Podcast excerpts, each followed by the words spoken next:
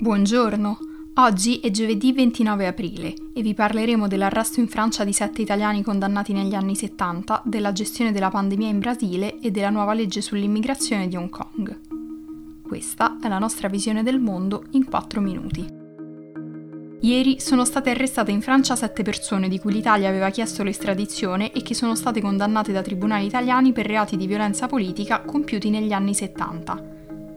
Le persone in questione sono gli ex membri delle Brigate Rosse Roberta Capelli, Marina Petrella, Sergio Tornaghi, Giovanni Alimonti ed Enzo Calvitti. Narciso Manenti, ex membro dell'organizzazione di estrema sinistra Nuclei Armati per il Contropotere Territoriale, e Giorgio Pietro Stefani, fondatore della formazione extraparlamentare Lotta Continua e condannato a 22 anni per aver ordinato l'omicidio del commissario Luigi Calabresi.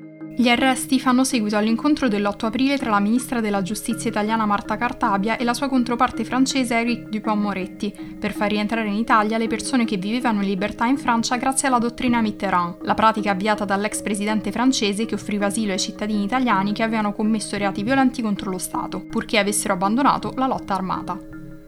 All'appello mancano ancora Luigi Bergamin, ex membro dei Proletari Armati per il Comunismo, l'ex brigatista Maurizio Di Marzio e l'ex esponente delle formazioni comuniste combattenti Raffaele Ventura. L'operazione è stata portata avanti dall'antiterrorismo della Polizia Nazionale francese, in collaborazione con il Servizio di Cooperazione Internazionale della Criminal Pol e con l'antiterrorismo della Polizia Italiana.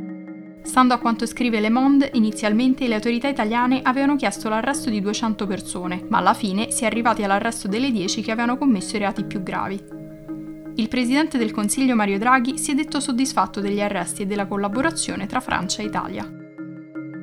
Parlando invece di coronavirus, il congresso brasiliano ha avviato un'inchiesta parlamentare sulla gestione della pandemia da parte del presidente Jair Bolsonaro L'indagine sarà condotta da 11 senatori, che comprendono alcuni dei più feroci avversari del presidente populista e che sperano di impedirne la rielezione. Con quasi 393.000 decessi, il Brasile è il terzo paese dopo India e Stati Uniti per numero di morti.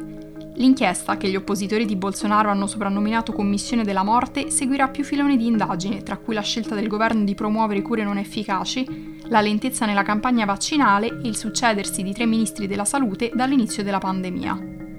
Le commissioni istituite in passato non hanno ottenuto i risultati sperati, ma adesso nel paese ci sono visibili segni di insofferenza da parte della popolazione, che il governo non riesce più a contenere. Infine, spostandoci in Asia, Hong Kong ha approvato una nuova legge sull'immigrazione che potrebbe impedire alla popolazione di lasciare la città, la legge è passata grazie a un Parlamento ormai privo di opposizione, mentre Pechino ha fatto di tutto per soffocare il dissenso, rendendo la città semi-autonoma sempre più simile all'autoritaria Cina continentale. Attivisti e avvocati hanno sottolineato le problematicità della nuova legge, che permette all'autorità per l'immigrazione di Hong Kong di impedire alle persone di imbarcarsi sugli aerei da e per la città. L'Associazione degli Avvocati di Hong Kong ritiene che la formulazione del disegno di legge conferisca potere illimitato all'autorità per l'immigrazione. Il governo ha risposto sostenendo che la legge sull'immigrazione fosse necessaria per gestire le richieste di non respingimento in arretrato e per allontanare i migranti che viaggiano illegalmente. Tuttavia, la formulazione della legge non limita i poteri del governo a coloro che arrivano nel territorio o agli immigrati, e gli esperti dicono che potrebbe essere usata anche contro le persone che cercano di lasciare Hong Kong. In passato, Pechino ha sfruttato i divieti di uscita contro gli attivisti e gli imprenditori che hanno sfidato le autorità, e la nuova legge approvata a Hong Kong lascia pensare che voglia farlo di nuovo. Per oggi è tutto, dalla redazione di The Vision, a domani.